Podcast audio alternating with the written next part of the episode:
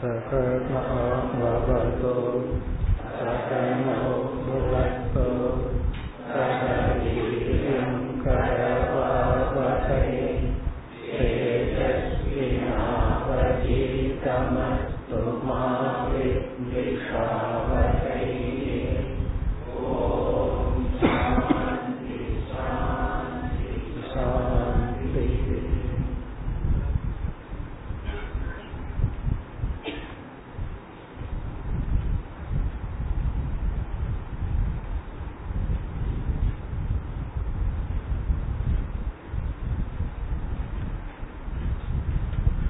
நாம் பார்த்து வருகின்ற நவயோகி சம்வாதம் அல்லது ஜாயந்தேய கீதை. இதில் முதல் அத்தியாயத்தை நிறைவு செய்துள்ளோம். அடுத்த அத்தியாயத்திற்கு செல்வதற்கு முன் நாம் பார்த்து முடித்த முதல் அத்தியாயத்தின் சாராம்சத்தை ஞாபகப்படுத்திக் கொள்வோம். பாகவதத்தில் பதினோராவது ஸ்கந்தத்தில் நாம் ஐந்தாவது அத்தியாயத்திற்கு பிறகு உத்தவ கீதையை பார்த்தோம். அதற்கு முன் உள்ள நான்கு அத்தியாயங்களில் ஜாயந்தேய கீதை அல்லது நவயோகி சம்வாதம் என்ற தலைப்பில் அமைந்துள்ள நூலைத்தான் விசாரத்திற்கு எடுத்துள்ளோம். இதில் நான்கு அத்தியாயங்களில் முதல் அத்தியாயத்தில் ஐம்பத்தி ஐந்து ஸ்லோகங்கள். முதல் இருபத்தி ஏழு ஸ்லோகம் கதை.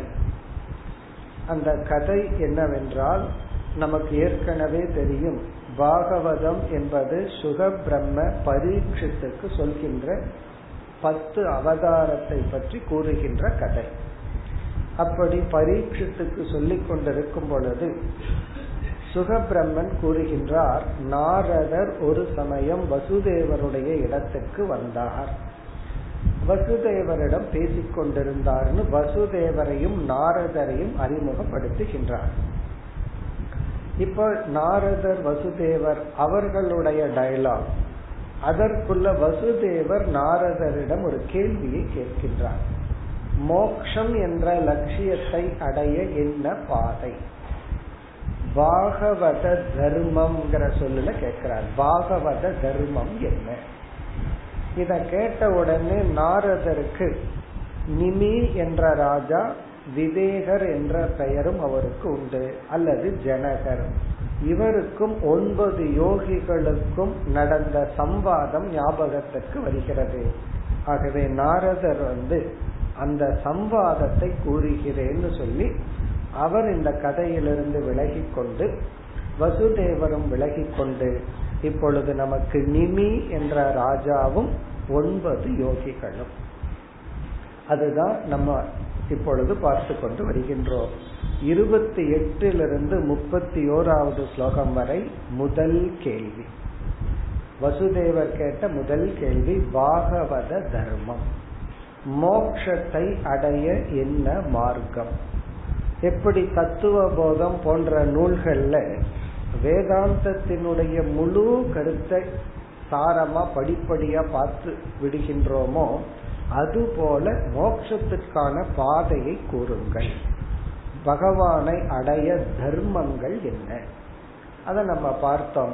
ஞானம் கர்மம்னு இரண்டாக பிரித்து முப்பத்தி மூன்றாவது ஸ்லோகத்திலிருந்து நாற்பத்தி மூன்றாவது ஸ்லோகம் வரை முதல் யோகி கவிகி அவருடைய பதில். இந்த சபையில கேள்வியை கேட்கிறார். அதுல ஒவ்வொரு யோகிகள் அவர்களாக பிரியப்பட்டு ஒவ்வொரு கேள்விக்கான பதிலை கூறுகின்றார். நம்முடைய முதல் யோகியா வந்து பதில் சொன்னவர் வந்து கவிகி.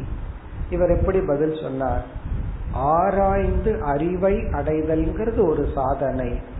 அந்த அறிவுக்கு நம்மை தயார்படுத்துதல் தவம் கர்மம் இனி ஒரு சாதனைன்னு சொல்லி கர்மத்தின் மூலமா நம்மை பக்குவப்படுத்தி இறை ஞானத்தை அடையும் பொழுது இறைவனை அடைகின்றோம். இதுதான் சாராம்சம்.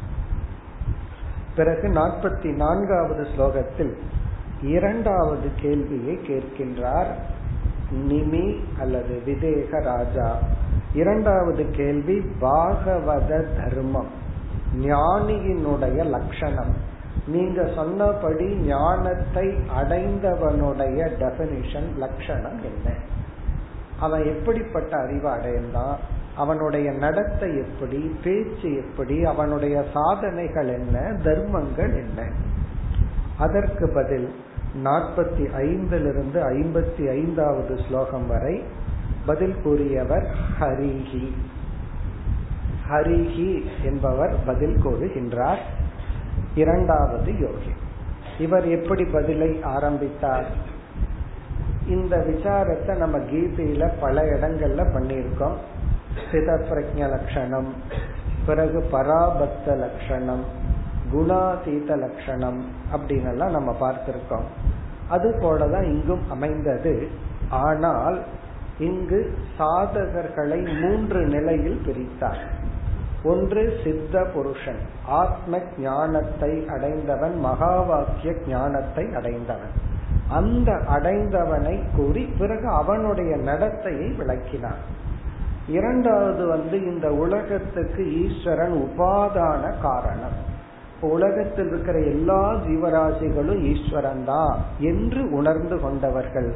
இப்ப யாரையும் புண்படுத்த யாரையும் புண்படுத்த மாட்டார்கள். அப்படிப்பட்டவர்கள் இரண்டாவது நிலை.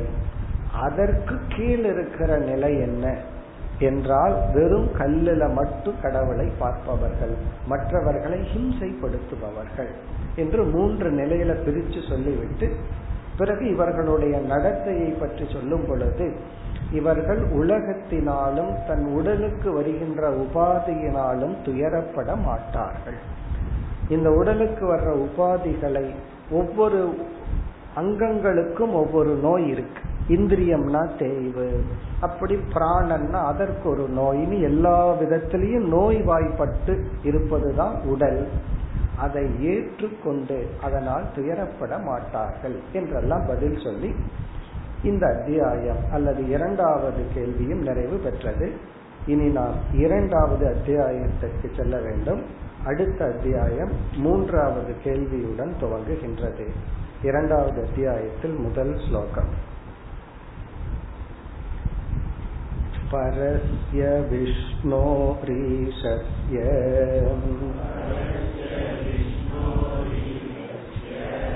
मायिनामपि मोहिनी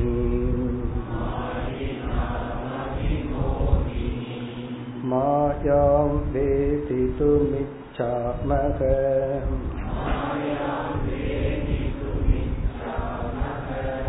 भगवन्तो ब्रुवन्तु नः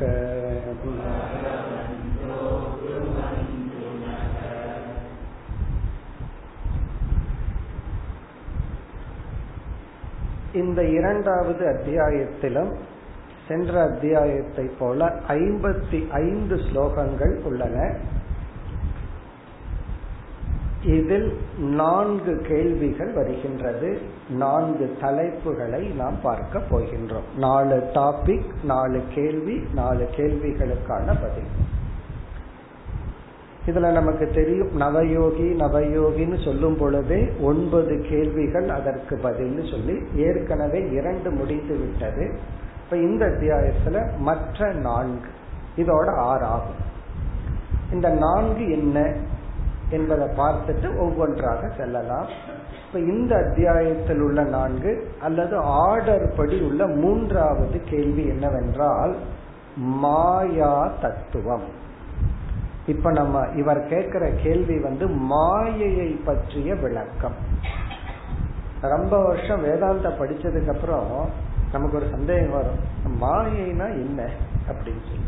எவ்வளவு வருஷம் வேதாந்தம் படிச்சோம்னா பத்து வருஷம் படிச்சோம். அதுக்கு பேரு தான் மாயை. இத்தனை வருஷம் படிச்சு புரியாம இருக்கே அதுதான் மாயை.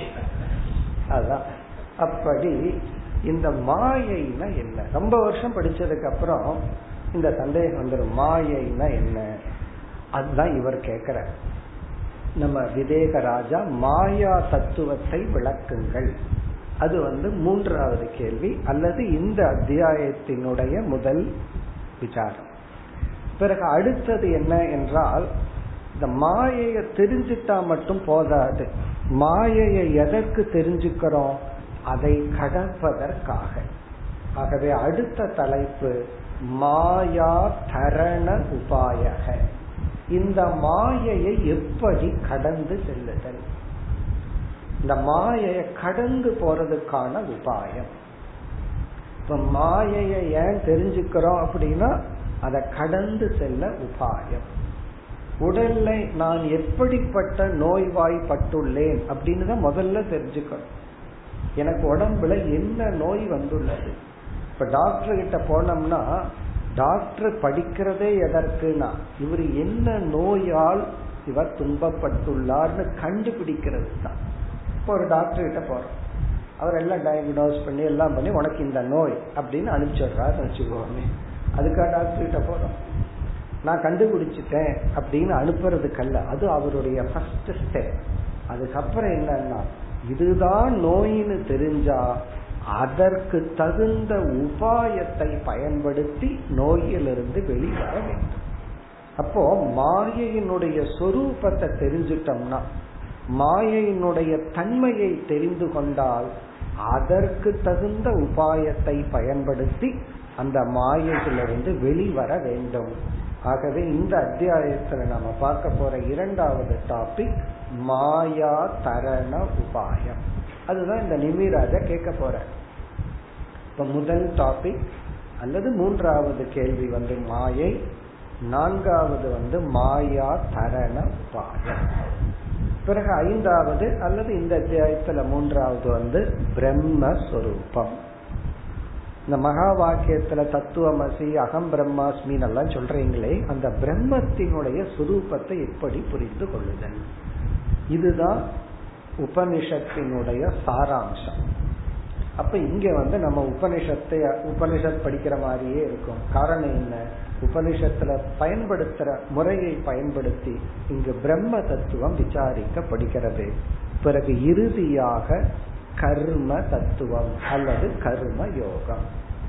அப்படியே ஹையஸ்ட்ல இருந்து லோயஸ்டுக்கு வர்றோம். அப்படி மாறி மாறி கேட்கிற மாயைனா என்ன?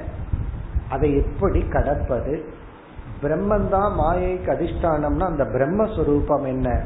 இத கேட்டுட்டு உடனே அந்த பிரம்மத்தை புரிஞ்சுக்கிறதுக்கு மனது சுத்தி ஆகணும் மன சுத்தி ஆகணும்னா கர்மயோகம் பண்ணணும். கர்மயோகம்னா என்ன? இதுதான் கடைசி கேள்வி. அப்போ இந்த இது வந்து ஃபர்ஸ்ட் ஸ்டாண்டர்டா அல்லது பிஹெச்டி கிளாஸானே சொல்ல முடியாது. முதல்ல வந்து ஹையஸ்ட் அடுத்த கேள்வி என்னன்னா பிகினிங் இப்படி இதெல்லாம் கலந்து நமக்கு இருக்கு. இப்ப கர்ம யோகம்னா என்னன்னு கர்ம தத்துவம். இதுதான் இப்ப நாம் எடுத்துக்கொண்ட இரண்டாவது அத்தியாயத்துல நான்கு தலைப்புகள். மாயா மாயா தரண உபாயம் பிரம்மஸ்வரூபம் கர்ம தத்துவம். இப்படி நான்கு கேள்விகளை கேட்கின்றார் நிமி ராஜா. நான்கு யோகிகள் வந்து பதில் சொல்கிறார். அப்ப இந்த அத்தியாயத்தோட யார் எத்தனை பேர் அங்க ஓவர்? நான் ஆறு பேர் முடிஞ்சிடறாங்க அடுத்த ஒரே அத்தியாயத்துல ஒருத்தர் தான். ஏழு கடைசி அத்தியாயத்துல இரண்டு. இப்படித்தான் இந்த பகுதி செல்ல உள்ளது. இப்பொழுது நம்ம இந்த ஸ்லோகத்திற்கு வரலாம். இவர் என்ன கேள்வியை கேட்கின்றார்? இப்ப நிமியினுடைய மாயா தத்துவத்தை தெரிந்து கொள்ள வேண்டும் என்பது கேள்வி. இப்ப கேள்வியை பார்ப்போம். பரஸ்ய விஷ்ணோகோ ஈசஸ்ய ஈசஸ்ய இறைவனுடைய। அந்த ஈஸ்வரன் யார்? பரஸ்ய மேலான। அந்த ஈஸ்வரனை நம்ம என்னவென்று அழைக்கின்றோம்? குறிப்பா பாகவதத்துக்குள்ள அந்த ஈஸ்வரனை எப்படி அழைக்கின்றோம்? விஷ்ணோகோ விஷ்ணுவான இறைவனான மேலான அந்த ஈஸ்வரனுடைய மாயாம் வேதித்து மிச்சாமக பகவந்தக புருவந்து நக. இந்த முதல் வரியில மாயினாமபி மோகினி அது அப்புறம் பார்ப்போம்.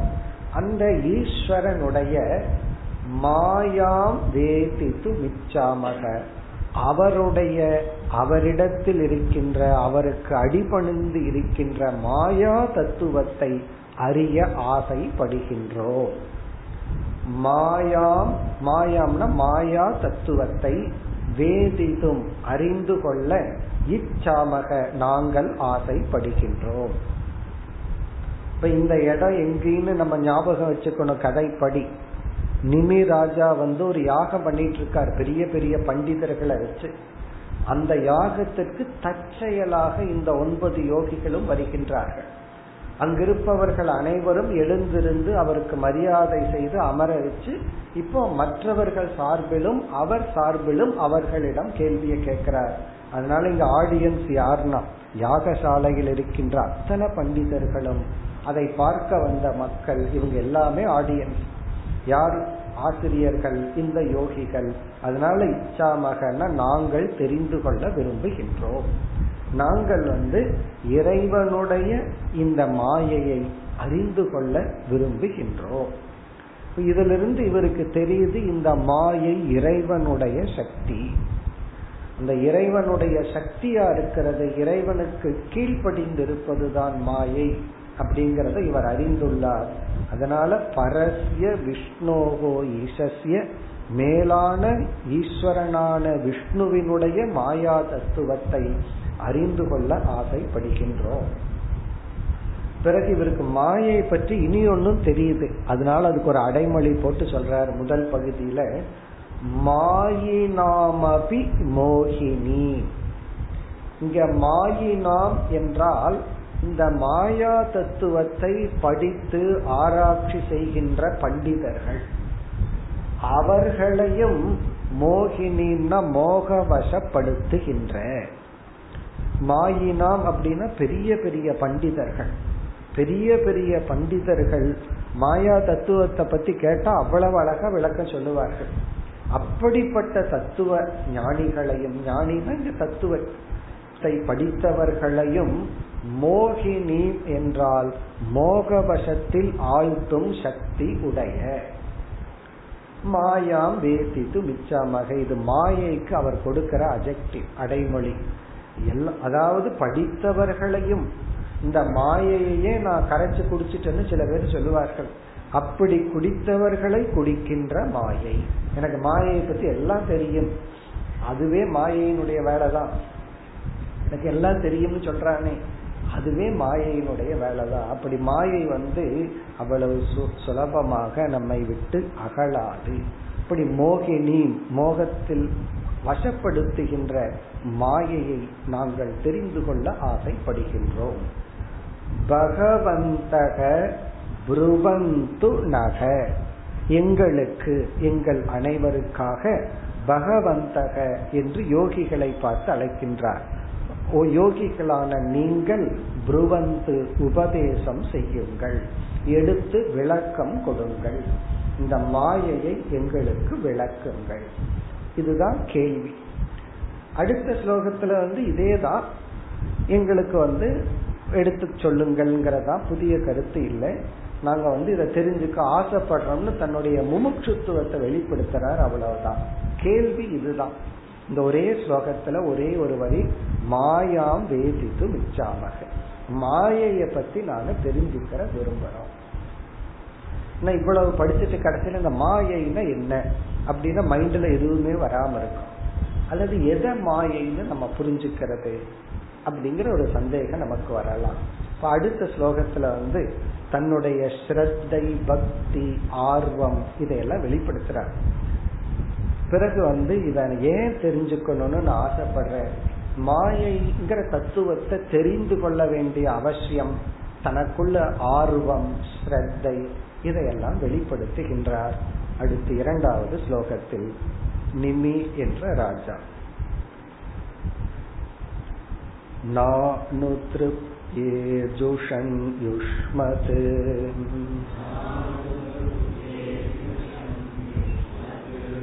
वचो करिकथामृतम्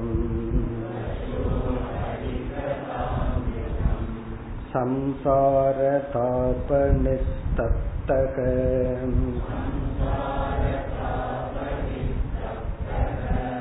मर्त्यस्तत्तापदेशजम्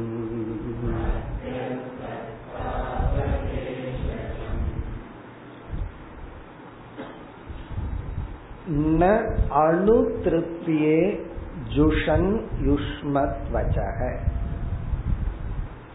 ந அணுதிருப்தியே என்றால் உங்களுடைய உபதேசத்தை கேட்பதில் நான் மிக மகிழ்ச்சி அடைகின்றேன். உங்களுடைய டீச்சிங்க கேட்கறதுல எங்களுக்கு ரொம்ப சந்தோஷம். அதுதான் இதனுடைய சாராம்சம். உங்களுடைய டீச்சிங் உங்களுடைய உபதேசத்தை அல்லது உங்களிடம் இருக்கின்ற அந்த உபதேசத்தை பாடத்தை கேட்பதில் நாங்கள் மிக மிக மகிழ்ச்சி அடைகிறோம்.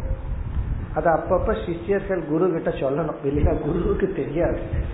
ஐயோ பாவமேன்னு கேட்டுட்டு இருக்காங்களா சந்தோஷமா கேட்டுட்டு இருக்காங்களா அல்லது பாவம் அவர் சொல்லிட்டு போட்டுன்னு கேட்டுட்டு இருக்காங்களா அப்படிங்கறத அவருக்கு தெரியணுமல்ல. அதனால தெரியப்படுத்துற நாங்கள் வந்து உங்களிடத்தில் இருந்து கேட்கறதுல மகிழ்ச்சி அடைந்து கொண்டு உள்ளோம். அதை வெளிப்படுத்துகின்றார். அது வெளிப்படுத்த வேண்டியது சிஷ்யனுடைய கடமை. இல்லைன்னா குருவுக்கு தெரியாது. குருவுக்கு எல்லாம் தெரியுமா சொல்லக்கூடாது. குருவுக்கு அது தெரியாதுதான். இந்த வெட்டினரி டாக்டர் தான் தன்னுடைய பேஷண்ட் சொல்லாமையே புரிஞ்சுக்கணும். ஆனா ரெகுலர் டாக்டர் கிட்ட போய் நீங்க தான் டாக்டர் எனக்கு என்ன நீங்களே கண்டுபிடிச்சு சொல்லுங்கன்னு சொல்லக்கூடாது. மனுஷனுக்கு வந்து அந்த அறிவு இருக்கு. தனக்கு இதுதான் ப்ராப்ளம் அதை வச்சு தான் அந்த டாக்டரை வந்து சிந்திக்க முடியும். அப்படி இங்க வந்து சொல்ற ந அணு திருப்தியே யுஷ்மத் வச்சக யுஷ்மத் வச்சகன்னா உங்களுடைய உபதேசத்தை கேட்பதில் ந அணு திருப்தியே அப்படின்னா இன்னும் எங்களுக்கு திருப்தி ஏற்படவில்லை. இன்னும் கேட்கணும் கேட்கணுங்கிற எண்ணம் தான் எங்களுக்கு இருக்கிறது. அதாவது போதாதுங்கிற. உங்களுடைய வச்சனத்தை கேட்டு கேட்டதெல்லாம் இனி போதும் அப்படிங்கிற எண்ணம் எங்களுக்கு வரல. இன்னும் கேட்கணுங்கிற ஆர்வம் எங்களுக்கு இருக்கிறது.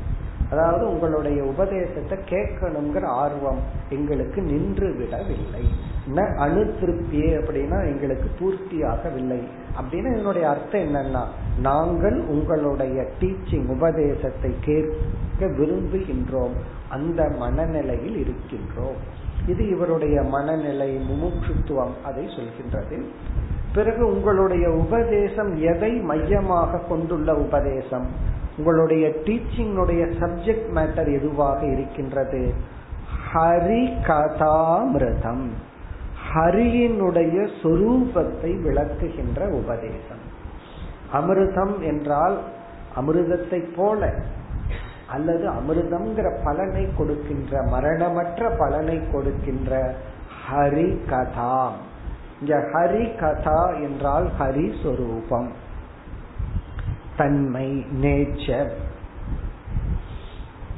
இந்த கதாங்கிற வார்த்தைக்கு பல அர்த்தம் இருக்கு.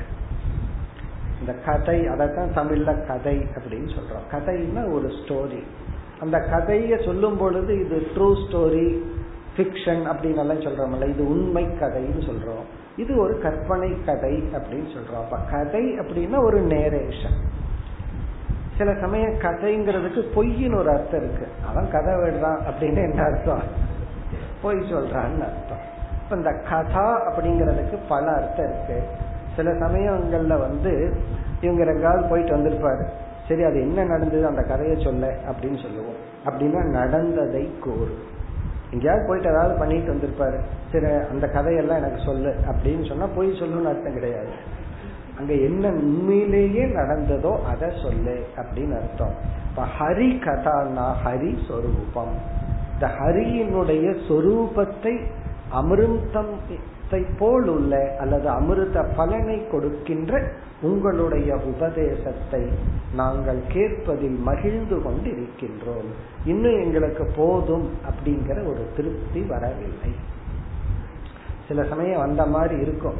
அப்ப என்ன பண்ணணும்? கொஞ்சம் கேப் விடணும் அப்புறம் எல்லாம் கொஞ்சம் உள்ள போகும். அப்புறம் ஒரு வெற்றிடம் வரும். அப்புறம் மறுபடியும் நம்ம கேட்கணும். கேட்டுட்டே இருக்கணுங்கிறது இல்லை சில சமயம் போதும்னு தோணுச்சுன்னா ஒரு தற்காலிகமா ஒரு கேப் கொடுத்துட்டு நான் சாப்பிட்டு கொஞ்சம் கேப் கொடுத்துட்டு சாப்பிடணும்ல அது போல அப்புறம் மறுபடியும் கேட்டு எது வரைனா இந்த ஞானம் அந்த உண்மையான திருப்தி வரும் வரை. சில சமயம் வர்ற திருப்தி பொய்யா இருக்கலாம். அல்லது நமக்கு முமுட்சுத்துவம் நமக்கு தகுதி இல்லாமல் திருப்தி வந்த மாதிரி இருக்கலாம். அப்படி இல்லாம இவருக்கு எங்களுக்கு இன்னும் திருப்தி வரல. கேட்க கேட்க மகிழ்ச்சியாக உள்ளது. பிறகு இரண்டாவது வரியில இந்த உபதேசத்தினுடைய வேல்யூ அத சொல்ற சம்சார தாப நிஸ்தப்தக மத்தியக என்றால் மனிதர்கள். மர்த்தியக என்றால் மனிதர்கள். இப்ப அவர்களுக்கு எப்படிப்பட்ட நோய் பிடித்துள்ளது? இப்ப மனுஷங்களுக்கெல்லாம் எப்படிப்பட்ட டிசீஸ் இருக்கா? சம்சார தாப நிஸ்தப்தக. நிஸ்தப்தக அப்படின்னு சொன்னா துயரப்பட்டு கொண்டிருக்கின்றான். ஒரு நோயால் அந்த நோய் என்ன? சம்சார தாபம். சம்சாரம் என்கின்ற நோயால் தாக்கப்பட்டு கொண்டிருக்கின்றான் மனிதன். சம்சார தாபம். தாபம்னா துயரம். சம்சாரம் என்கின்ற துயரத்தினால் நிஸ்தப்தகன வாட்டி பதக்கப்பட்டுள்ளான் அப்படின்னு என்ன சம்சாரத்தில் இருந்து கொண்டு இருக்கின்றான் இங்க நம்ம சம்சாரம்னு சொன்ன உடனே நம்ம உடனடியா துயரம் தான் நினைக்க கூடாது ஒருத்தன் படுற வேதனை தான் சாஸ்திர சம்சாரம்னு சொல்லுதுன்னு நினைக்க கூடாது இவன் ஒருத்தன் சுகத்திலேயே இருக்கலாம். அல்பமான சுகத்திலிருந்து மேலான சுகத்தை தியாகம் பண்றானே விட்டு விடுகின்றானே அதுவே ஒரு சம்சாரம் தான். கீழான சுகத்திலேயே இருந்து கொண்டு மேலான சுகத்துக்கு போகாம இருக்கிறதும் கூட சம்சாரம் தான். இங்க சம்சாரம்னா வெறும் துயரம் மட்டுமல்ல மிக மிக கீழான நிலையில் இருந்து துயரப்பட்டு கொண்டிருக்கின்ற ஒரு சம்சார வாழ்க்கை. அப்படிப்பட்டிருக்கின்ற அப்படிப்பட்ட நோயால் பாதிக்கப்பட்ட மனிதனுக்கு தத்தாப பேஷஜம் பேஷஜம் அப்படின்னா மெடிசன் மருந்து. தத் தாப என்றால் அந்த தாபத்தை அந்த நோயை நீக்குகின்ற மருந்தாக இருப்பது உங்களுடைய உபதேசம். ஹரியினுடைய சொரூப ஞானம். இப்போ நீங்க செய்யற உபதேசம் இறைவனை பற்றிய அறிவை கொடுப்பது அந்த அறிவு எதற்கு மருந்தாக உள்ளதுன்னா சம்சாரம்ங்கிற தாபத்தில் துயரப்பட்டு கொண்டிருக்கின்ற ஜீவனுக்கு சம்சார தாப சந்தப்தக மர்த்தியக தத்தாப பேஷஜம் அதற்கு பேஷகமாக மருந்தாக இருப்பது ஹரி கதாமிரதம் அதை நாங்கள் கேட்டுக்கொண்டிருப்பதில் மகிழ்ச்சி அடைந்து கொண்டிருக்கின்றோம். இனி போதும் எல்லாம் தெரிஞ்சாச்சு வேண்டாம் அப்படிங்கிற எண்ணம் எங்களுக்கு இல்லை. ஆகவே நீங்கள் எங்களுக்கு உபதேசம் செய்யுங்கள். இவ்விதம் முதல் இரண்டு ஸ்லோகங்கள் மூன்றாவது கேள்வி. இந்த கேள்விக்கு ஒன்பது யோகிகளுக்குள் ஏற்கனவே ரெண்டு பேர் பதில் சொல்லி விட்டார்கள் அவங்க இனிமேல் பேச போவது கிடையாது மற்றவங்களுக்கு வாய்ப்பு கொடுக்கலான்னு அவங்க பேசாம இருப்பாங்க மற்ற யோகிகள் பேச ஆரம்பிக்கின்றார் அதுல மூன்றாவது யோகி வந்து பதில் சொல்ல ஆரம்பிக்கின்றார் அடுத்த ஸ்லோகத்திலிருந்து மூன்றாவது ஸ்லோகம் येभिर्भूतानि भूतात्मा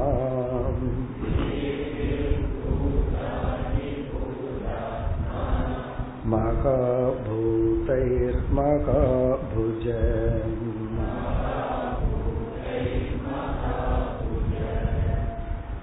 ससर्ज ससर्जो चावचानाद्यक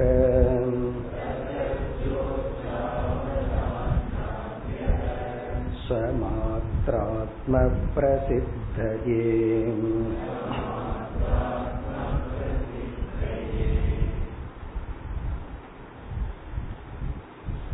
இந்த மூன்றாவது ஸ்லோகத்திலிருந்து பதினாறாவது ஸ்லோகம் வரை. இதிலிருந்து பதினாறாவது ஸ்லோகம் வரை. மூன்றாவது யோகி அவர் இந்த கேள்விக்கான பதிலை கூறுகின்றார். மூன்றாவது யோகியினுடைய பெயர் அந்தரிக்ஷக. மூன்றாவது யோகி வந்து அந்தரிக்ஷக. அதனாலதான் அந்தரிக்ஷக உவாச்ச. அவருடைய பதில் இதிலிருந்து பதினாறாவது ஸ்லோகம் வரை.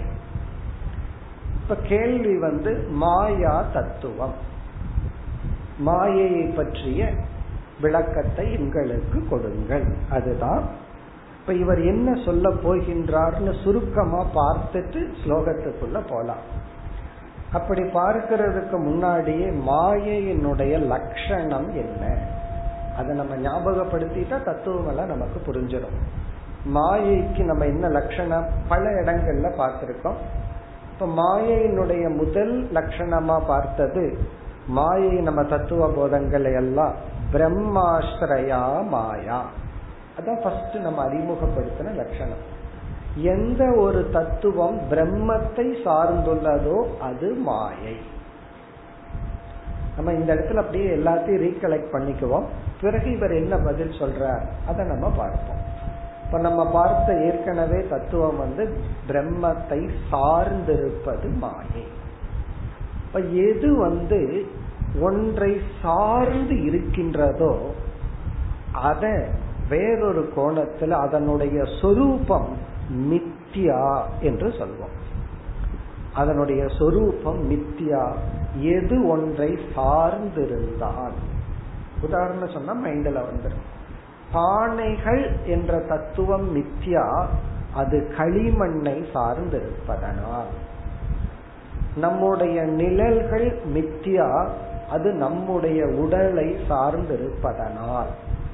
இப்ப எது எந்த ஒன்றினுடைய எக்ஸிஸ்டன்ஸ் இருப்பே இனி ஒன்றை சார்ந்துள்ளதோ இங்க சார்ந்து உள்ளதுன்னா அதனுடைய இருப்புக்கு அதனுடைய எக்ஸிஸ்டன்ஸுக்கு சார்ந்துள்ளதோ அது கிடையாது. எது அதுக்கு இருப்பை கொடுக்கிறதோ அதுதான் சத்தியம். மிருத்திகா இத்தியேவ சத்தியம்னு உபநிஷத்துல சொல்ல மிருத்திகான்னா அங்க களிமண்ணு தான் சத்தியம். பிறகு பானைகள் என்னன்னா நாமதேயம் அது வெறும் நாமந்தான் வெறும் பெயர் தான் இப்ப பானைகள்னு சொல்லி அங்க கையாளும் பொழுது அங்க அந்த பானைகள் கையாளல நம்ம கையாளுவது சத்தியமான களிமண்ணை. அப்ப மாயை என்ற ஒரு தத்துவம் அது வந்து பிரம்மத்தை சார்ந்துள்ளதுன்னா அது பிரம்மத்தை சார்ந்துள்ள ஒரு மித்தியா தத்துவம். அப்ப பிரம்மத்துக்கு வெளியே இருக்காது உள்ளேயும் இருக்காது மீதி எல்லாம் நம்ம அப்படியே புரிஞ்சுக்க வேண்டியதுதான். இது ஒரு லட்சணமா நம்ம பார்த்திருக்கோம். இரண்டாவது லட்சணம் இந்த மாயைக்கு. முதல்ல நம்ம இங்க சொல்லாததை பார்த்துட்டு அப்புறம் இங்க என்ன சொல்றாருன்னு பார்ப்போம். சத்துவ ரஜஸ் தமோ குணாத்மிகா மாயா. மாயையினுடைய இரண்டாவது லட்சணம் எந்த ஒன்று சத்துவம் ரஜஸ் தமஸ் என்ற மூன்று குண சொரூபமாக உள்ளதோ அது மாயா. சத்வ ரஜஸ் தமோ குணாத்மிகா மாயா. இதெல்லாம் லட்சணம். ஃபர்ஸ்ட் லட்சணம் பிரம்மாஸ்திரயா மாயா. பிரம்மத்தை சார்ந்திருப்பது மாயை. எந்த ஒன்று சத்துவம் ரஜஸ் தமஸ் என்ற மூன்று குணங்களாக உள்ளதோ அது மாயை. பிறகு இனி ஒரு லட்சணம் மூன்றாவது லட்சணம். மாயை என்பது ஆவரண விக்ஷேப சக்தி ஆத்மிகா மாயா என்பது ஆவரணம் விக்ஷேபம் என்ற இரண்டு சக்தியுடன் கூடி இருப்பது. இது வந்து வேறொரு லட்சணம். ஆபரண சக்தி விக்ஷேப சக்தி என்ற இரண்டு சக்தியுடன் இருப்பது மாயை. இதற்கு முன்னாடி பார்த்தது சத்துவம் ரஜஸ் தமஸ் என்ற மூன்று குணஸ்வரூபமாக இருப்பது மாயை. எது பிரம்மத்தை சார்ந்துள்ளதோ அது மாயை. இப்படி எல்லாம் பார்க்கிறோம். இப்ப இங்கு இந்த யோகியானவர் அந்தரிக்ஷக என்ற யோகியானவர் நாம பார்த்த மூன்றாவது லட்சணத்தை விளக்குகின்றார். மூன்றாவது லட்சணத்தை மனதில் வைத்துக்கொண்டு மாயையை விளக்குகின்றார். மூன்றாவது லட்சணமா என்ன பார்த்த நம்ம? சத்வரஜ சம குணம் அல்ல ஆவரண விக்ஷேப சக்தி சொரூபிணி மாயா. மாயை என்பது அதனிடத்தில் ஆவரண சக்தி விக்ஷேப சக்தி என்ற இரண்டு சக்தியுடன் கூடி உள்ளது இதத்தான் சில சமயங்கள்ல நம்ம வந்து பிரம் இறைவனுடைய சக்தி தான் மாயை அப்படின்னு சொல்லுவோம். பகவான் இடத்துல இருக்கிற சக்தி தான் மாயை. த பவர் பிரம்மத்தினுடைய பவர் தான் மாயைன்னு சொல்றோம். அந்த சக்தி தான் ஆபரண சக்தி விக்ஷேப சக்தி. இந்த விக்ஷேப சக்தி என்றால் என்ன? அப்படின்னு சொன்னா விக்ஷேப சக்தி என்பது சிருஷ்டி ஸ்திதி லய சுரூபிணி. ஒன்றை படைத்து காத்து தனக்குள் எடுத்து கொள்கின்ற சக்தி தான் விக்ஷேப சக்தி. அதாவது விக்ஷேப சக்தி அப்படின்னு சொன்னா படைக்கிற சக்தி.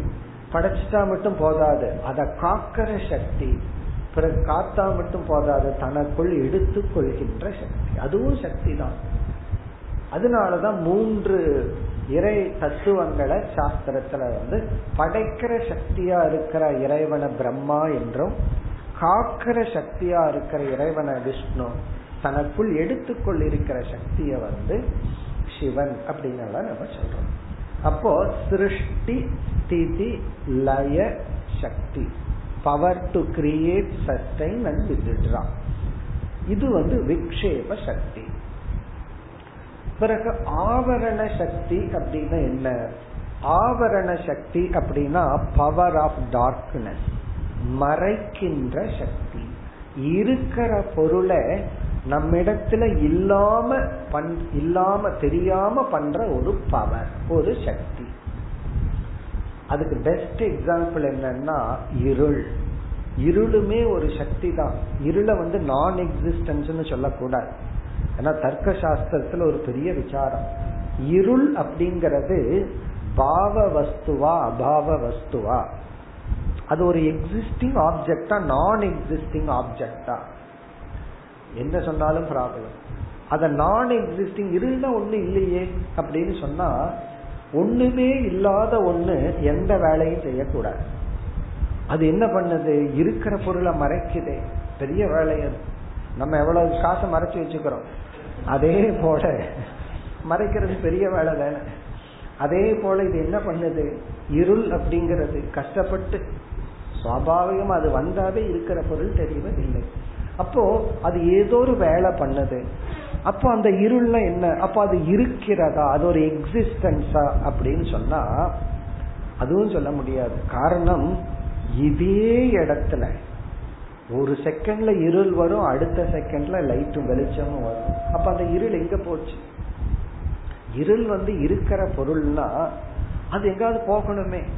அது எங்க போச்சு? அதுவும் சொல்ல முடியாது. அப்படி கடைசியில தர்க்க சாஸ்திரத்துல என்னன்னா அதுக்கு ஒரு விவஸ்தை இல்லை அவ்வளவுதான்.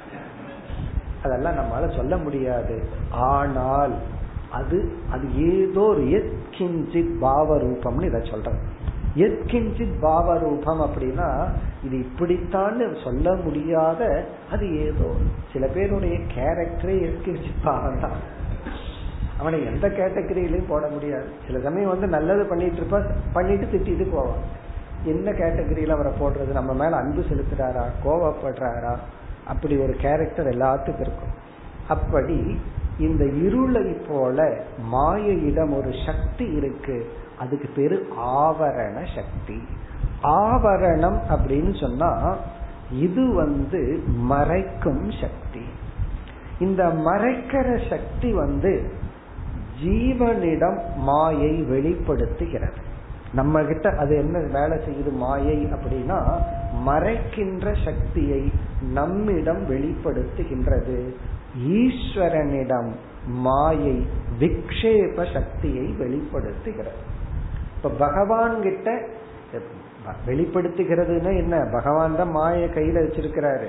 வச்சுட்டு அதனுடைய விக்ஷேப சக்தியை தான் கையாளுகிறார். தான் அதை ஹேண்டில் பண்றார். மாயை தன்னிடத்துல ஒரு சர்வெண்ட் போல மாயை இருக்கு. அந்த மாயை கிட்ட ரெண்டு சக்தி இருக்கு. பகவான் என்ன பண்றாரா அதனுடைய விக்ஷேப சக்தியினுடைய ஹெல்ப்பை எடுத்துட்டு இந்த உலகத்தை சிருஷ்டி செய்து ஸ்திதி செய்து லயப்படுத்தி கொண்டிருக்கின்றார். அப்ப இந்த மாயையினுடைய விக்ஷேப சக்திய பகவான் பயன்படுத்துகிறார். பிறகு என்ன பண்றாருன்னா அந்த ஜீவர்களிடத்துல ஆவரண சக்திய வேலை பண்ணட்டும்னு விட்டுறாராம். உங்கள் இடத்துல ஆவரண சக்தி போய் வேலை பண்ணட்டும். அதனாலதான் என்னை அவன் அறியாமல் இருப்பான். உண்மையிலேயே இந்த ஒளிஞ்சு கண்டுபிடிக்கிற விளையாட்டு பகவான் தான் பண்ணிட்டு இருக்கார் வேணும்னே படிச்சுட்டு தன்னை யாருன்னு தெரியாம ஜீவனை விட்டுட்டு சரி கண்டுபிடிச்சு வாங்க அப்படின்ற இங்க நான் இங்கேயோ ஒளிஞ்சிருக்கேன். கண்டுபிடிச்சு வாங்க. உங்களை மறைச்சது யாருன்னா? என்னிடத்தில் உள்ள மாயை.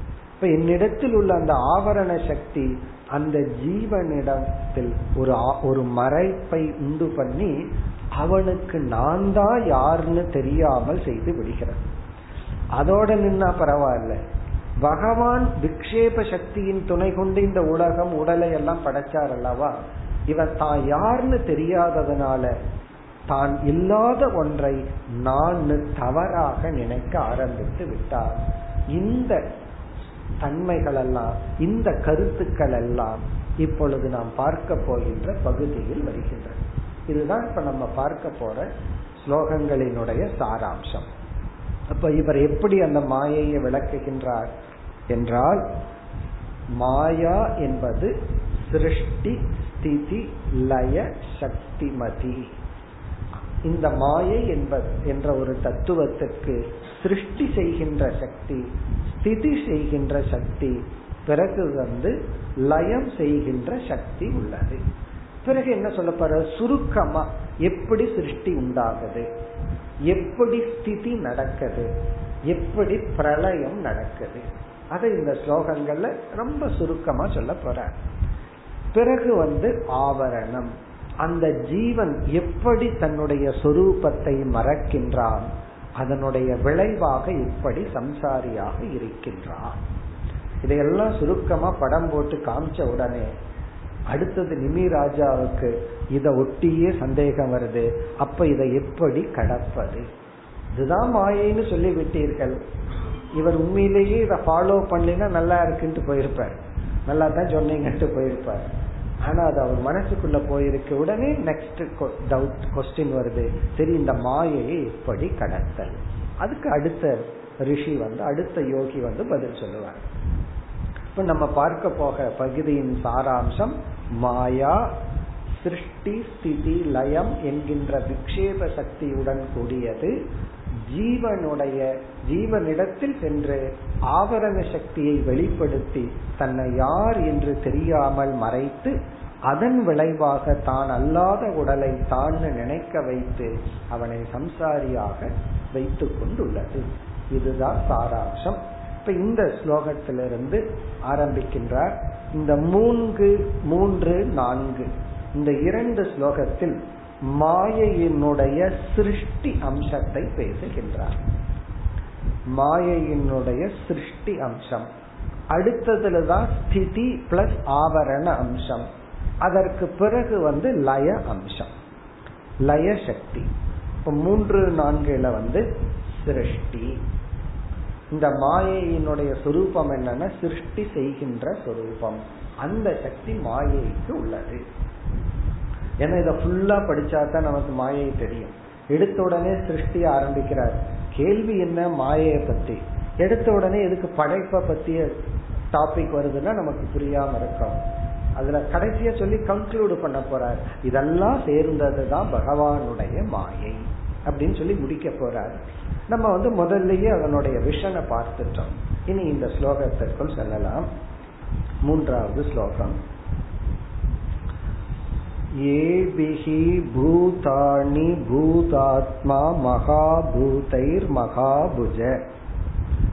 எல்லாமே பூ பூன்னு வருது. மகாபுஜ என்று இங்கு வந்து ராஜாவை அந்தரிக்ஷக என்ற யோகி அழைக்கின்றார். மகாபுஜ என்றால் வீரம் மிக்க ராஜா. மிக வீரம் மிக்க தோள்களையுடைய ராஜாவே என்று அந்த ராஜாவை புகழ்ந்து அழைத்து பூதாத்மா பூதாத்மாங்கிற சொல் ஈஸ்வரனை குறிக்கின்றது. மாயாவியை குறிக்கின்றது. இந்த மாயை தான் பஞ்சபூதங்களாக மாறுகின்றது. அந்த பஞ்சபூதங்களுக்கெல்லாம் சாராம்சமாக இருக்கின்ற அந்த இறை இறைவன். இப்ப பூதாத்மா என்றால் இறைவன். இரண்டாவது வரியில ச சர்ஜ உச்சா அவசாணி ஆத்தியக அப்படின்னு இருக்கு. உச்சா வச்சா வச்சா ஆத்தியக ஆத்தியகனால இறைவன் என்று பொருள். இப்ப இங்க இறைவனை குறிக்கின்ற இரண்டு பொருள்கள். சசர்ஜ உச்ச அவச்சா ஆத்தியக உச்சா வச்சானி ஆத்தியக இப்ப ஆத்தியகன்னா முழு முதற் கடவுள். ஆத்தியக பூதாத்மா. பூதாத்மான்னா இந்த உலக இந்த அனைத்து பூதங்களுக்கும் ஆதாரமாக இருக்கின்ற இறைவன். இந்த மாயையிடம் இருக்கின்ற பிக்ஷேப சக்தியில் அமைந்துள்ள சிருஷ்டிங்கிற ஒரு அம்சத்தை இவர் எடுத்துக் கொள்கின்றார். அதாவது படைத்தல்ங்கிற சக்தியை பயன்படுத்தி என்ன செய்கின்றார்? முதலில் ஐந்து பூதங்களை படைக்கின்றார். முதல்ல வந்து அஞ்சு பூதங்களை படைக்கின்றார். பூதானி சசர்ஜ. சசர்ஜன உற்பத்தி செய்கின்றார் யார்? இறைவன். இப்ப இறைவன் ஆத்யக பூதாத்மா பூதாத்மாவான இறைவன் இந்த உல பூதங்களை படைக்கின்றார். காரணம் என்னன்னா அவரிடத்துல தானே மாயைன்னு ஒரு சக்தி இருக்கு. அந்த மாயையினுடைய சொரூபம் என்ன? சிருஷ்டி ஸ்திதி லய சொரூபம். சிருஷ்டி செய்கிற சக்தி ஸ்திதி செய்கின்ற சக்தி லயம் செய்கின்ற சக்தி. சோ அப்படிப்பட்ட தன்மையுடைய மாயையிடமிருந்து முதலில் ஐந்து பூதங்களை படைக்கின்றார் அதை கொஞ்சம் நம்ம சேர்த்திட்டு அடுத்தது மகாபூதைகி ஏபிகி மகாபூதைகி ஏபிகி இவரால் படைக்கப்பட்ட அந்த மகா ஐந்து பூதங்களின் துணை கொண்டு முதல்ல பூதானி சசர்ஜ ஐந்து பூதங்களை படைக்கிறார். அடுத்த சென்டென்ஸ் வந்து படைக்கப்பட்ட அந்த மகாபூதங்களின் துணை கொண்டு மறுபடி என்ன பண்றாருன்னா உச்ச அவசானி உச்சன மேலான அவச்சம்னா கீழான. உச்சாவசானி அப்படின்னு சொன்னா மேலான கீழான படைப்புகளை படைக்கின்றார். அப்படின்னு என்ன அர்த்தம்? அதாவது மிக உத்தமமான சரீரத்தை உடைய தேவர்கள் மனிதர்கள் மிக கீழான மரம் சொடி மரம் செடி கொடிகள் மிருகங்கள் எறும்பு போன்ற கீழான உடல்களை படைக்கின்றார். அப்படின்னு என்ன அர்த்தம்? உலகங்களையும் உடலையும் படைக்கின்றார். இதுல கிரடேஷன் எல்லாம் இருக்கு. மேலான கீழான. துவைதம் எல்லாம் வந்தாச்சு. உயர்ந்த தாழ்ந்த அப்படி எல்லாம் வந்தாச்சு. இப்ப உச்ச அவசாத்தியானி பூதானி சசர்ஜ. ரெண்டாவது முறை சேர்த்துக்கணும் சசர்ஜ. யார்? பூதாத்மா அந்த இறைவன். முதல்ல என்ன பண்றார்? பஞ்சபூதத்தை படைக்கிறார். பிறகு என்ன செய்கின்றார்? மகாபூதைகி ஏபிகி அந்த பூதங்களின் துணை கொண்டு மேலான கீழான ஜீவராசிகளை படைக்கின்றார். இங்க ஜீவராசிகள்னா ஜீவராசிகளினுடைய உடல்களை படைக்கின்றார். இதோ பகவான் படைக்கிறார்னு இங்க ஆரம்பிக்கிறார். இந்த படைக்கிறதுக்கு காரணமா இருந்தது பகவானிடம் மாயைன்னு ஒரு சக்தி. அந்த சக்தி வந்து படைத்தல் காத்தல் அழித்தல்ங்கிற மூன்று குணத்துடன் கூடிய சக்தி. அதுதான் மாயை. அப்படித்தான் கன்க்ளூடு பண்ண போற இனி அடுத்த இந்த ஸ்லோகத்தினுடைய கடைசி பகுதி. சுவ மாத்திர ஆத்ம பிரசித்தையே. அடுத்த கேள்வி வருது. எதுக்கு பகவான் படைக்கின்றார்? ஏன்னா எல்லாத்துக்கும் வர்ற ஒரு சாதாரண கேள்வி. பேசாம பகவான் என்ன மாதிரி சும்மா இருக்க வேண்டியதான ஒரு வேலையும் செய்யாம. எதுக்கு பகவான் வந்து படைக்கிறார்? அப்படின்னு சில பேர்த்துக்கு கேள்வி. அது எதுக்கு சும்மா இருக்கலாமே? எதுக்கு பகவான் படைக்கிறார்? வாட் ஃபார் கிரியேஷனுடைய பர்பஸ் என்ன? இதுக்கு வந்து சாஸ்திர ஞானம் வந்ததற்கு பிறகு வேதாந்தம் எல்லாம் படிச்சு முடிச்சு கடைசி ஸ்டேஜில் இந்த கேள்விக்கு பதில் வந்து பதிலே நம்ம சொல்ல மாட்டோம். சிருஷ்டின்னு ஒன்று இருந்தா தானேன்னு சொல்லிட்டு போயிடும்.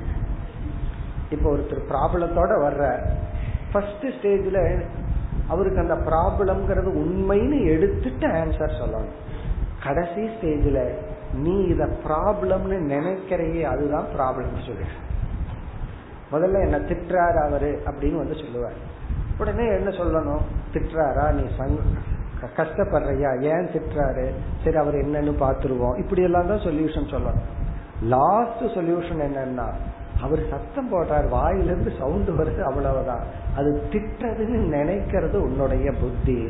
ஆகவே அவர் திட்டுல அப்படின்னு திருப்பி அனுப்பிச்சுட்டுருவோம் முதல்ல என்னன்ட்டு வர்றார் அவர் என்ன திட்டுறாருன்ட்டு வர்றார்.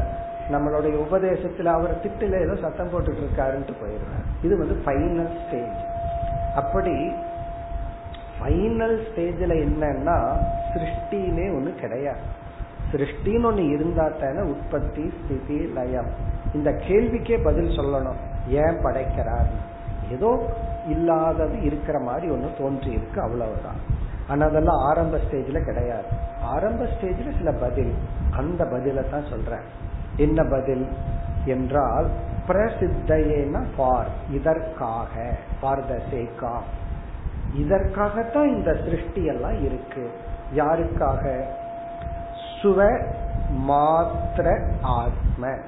ஸ்வ மாத்திர ஆத்மங்கிற வார்த்தையினுடைய கடைசி பொருள் ஜீவர்கள். ஜீவ பிரசித்தையே. ஜீவர்களின் நன்மையின் பொருட்டு ஜீவர்களுக்காக நமக்காக. இந்த மாயை ஏன் சிருஷ்டி ஸ்திதி லயம் எல்லாம் பண்ணுதுன்னா நமக்காக அந்த ஜீவனுக்காக. அதுக்கு நம்ம வந்து ஆரம்பத்துல சொல்ற பதில் அந்த ஜீவனுக்கு வந்து பாப புண்ணியம்ங்கிற கர்ம பலன் ரொம்ப குவிஞ்சிருக்கு. சோ அதுல ஒரு கர்ம வேற வெளிப்பட்டு விட்டது பிராரப்தம்னு சொல்லி. அதை வேற வழி இல்லாம அவன் அனுபவிச்சு தான் ஆகணும். ஆகவே அவனுக்கு அந்த ஜீவன் பாப புண்ணியத்தை அனுபவிக்க ஒரு உடல் கொடுத்தாக வேண்டும். ஒரு உலகத்தை கொடுத்தாக வேண்டும். இப்ப பகவான் பாக்கிறாராம் இந்த ஜீவனுக்கெல்லாம் உடல் கொடுக்கணும் உலகத்தை கொடுக்கணும். ஆகவே தன்னுடைய மாயையில் இருக்கிற சிருஷ்டி அம்சத்தை தான் கையில் எடுத்துக்கொண்டு ஜீவர்களுடைய உடலையும் உலகத்தையும் கொடுக்கிறார். எதன் அடிப்படையில கொடுக்கிறார்? எதன் அடிப்படையில ஒரு ஜீவனுக்கு உடலையும் உலகத்தையும் கொடுக்கிறார்? அவனுடைய கர்மத்தின் அடிப்படையில். இதெல்லாம் சொல்லவும் போற இது அவனுடைய கர்மத்தின் அடிப்படையில் இந்த ஜீவனுக்கு இப்படிப்பட்ட அனுபவம் தேவைப்படுது ஏன்னா அப்படிப்பட்ட கர்ம பலன் வெளிப்பட்டுள்ளது. ஆகவே அவனுக்கு இப்படிப்பட்ட உடல் கொடுக்கலாம் இப்படிப்பட்ட நோயை கொடுக்கலாம் இப்படிப்பட்ட சக்தியை கொடுக்கலாம் ஆரோக்கியத்தை கொடுக்கலாம் திறமையை கொடுக்கலாம் இப்படிப்பட்ட உலகத்தை அவனுக்கு கொடுக்கலாம் அப்படின்னு சொல்லி பகவான் வந்து முடிவு பண்றாராம். இங்க ஸ்வ மாத்திர ஆத்மங்கிற வார்த்தை எப்படி பொருள்? இங்க ஸ்வ அப்படின்னா பகவான் தன்னையே சொல்லிக்கிறார் தன்னை. மாத்ரா அப்படின்னா தன்னை வணங்குகின்ற தன்னை நாடுகின்ற ஆத்மன சொரூபத்தை உடைய. இப்ப ஸ்வ மாத்திரன்னா ஈஸ்வர உபாசகக அப்படின்னு அர்த்தம். தன்னை நாடி வருகின்ற ஜீவர்களினுடைய நன்மையின் பொருட்டு. ஸ்வமாத்திரனா மாத்திரனா இங்க அளக்கிறது. பக தன்னை அளக்க வர்றானா. இந்த ஜீவர்கள் நம்ம எல்லாம் யாருன்னா பகவானை நாடி போறோமா பகவானை அளக்க போறோமா பகவானிடம் நோக்கி ஓடிக்கொண்டு இருக்கின்றோமா. நேச்சுரலா. ஏன் என்றால் நாம பகவான் சொரூபம். நாம பகவான் சொரூபமா இருக்கிறதுனால இந்த மாயையினால அந்த சொரூபத்தை இழந்ததுனால நம்மை அறியாமல் நாம் பகவானை நோக்கி ஓடிக்கொண்டு இருக்கின்றோம் சில பேர் புகழ்ந்து அர்ச்சனை பண்ணிட்டு ஓடுறார் சில பேர் திட்டிட்டு ஓடுகின்றார். எப்படி ஓடுறதுதான். பகவான இல்லைன்னு சொல்றதும் கூட ஒரு விதமான சத்ருபாவ பக்தி தான் ஏன்னா நீ பகவான நினைச்சுத்தானே இல்லைன்னு சொல்ற. நீ உண்மையிலேயே பகவான்கிற ஒரு தத்துவம் இல்லைன்னா உன் மனசுல பகவான்கிற எண்ணமே வரக்கூடாது. ஏன்னா இல்லாத போய் ஏன் நீ நினைச்சிட்டு இருக்க? இல்லாதத நீ நினைக்கிறது உன் தப்பு. அப்ப பகவான் இல்ல பகவான் இல்லைன்னு சொல்ல சொல்ல இவன் அதிகமா பகவானையே நினைத்து கொண்டு இருக்கின்றான் அப்படின்னு இங்க என்ன அர்த்தம்னா தன்னை நாடி வருகின்ற ஜீவர்களினுடைய நன்மையின் பொருட்டு மாயையின் உள்ள இருக்கின்ற சிருஷ்டி ஸ்திதி லயம்ங்கிற சக்தியை பகவான் பயன்படுத்தி இந்த உலகத்தை படைத்து காத்து அழித்து வருகின்றார். இப்ப ஸ்வன ஈஸ்வர மாத்திர அப்படின்னா உபாசகன் தியானிக்கின்ற நாடுகின்ற ஆத்மன சுரூபத்தை உடைய ஜீவனுடைய நன்மையின் பொருட்டு. இப்ப இப்ப இந்த ஸ்லோகத்துல வந்து ஆரம்பிக்கிறார் சிருஷ்டி ஸ்திதி லயம் அப்படிங்கிற மூன்று சக்தி உடைய மாயையில் பகவான் ஜீவர்களினுடைய நன்மையின் பொருட்டு மாயையிடம் இருக்கின்ற சிருஷ்டிங்கிற அம்சத்தை எடுத்துக்கொண்டு உடலையும் உலகத்தையும் படைக்கின்றார். மேலும் அடுத்த வகுப்பில் தொடர்போம்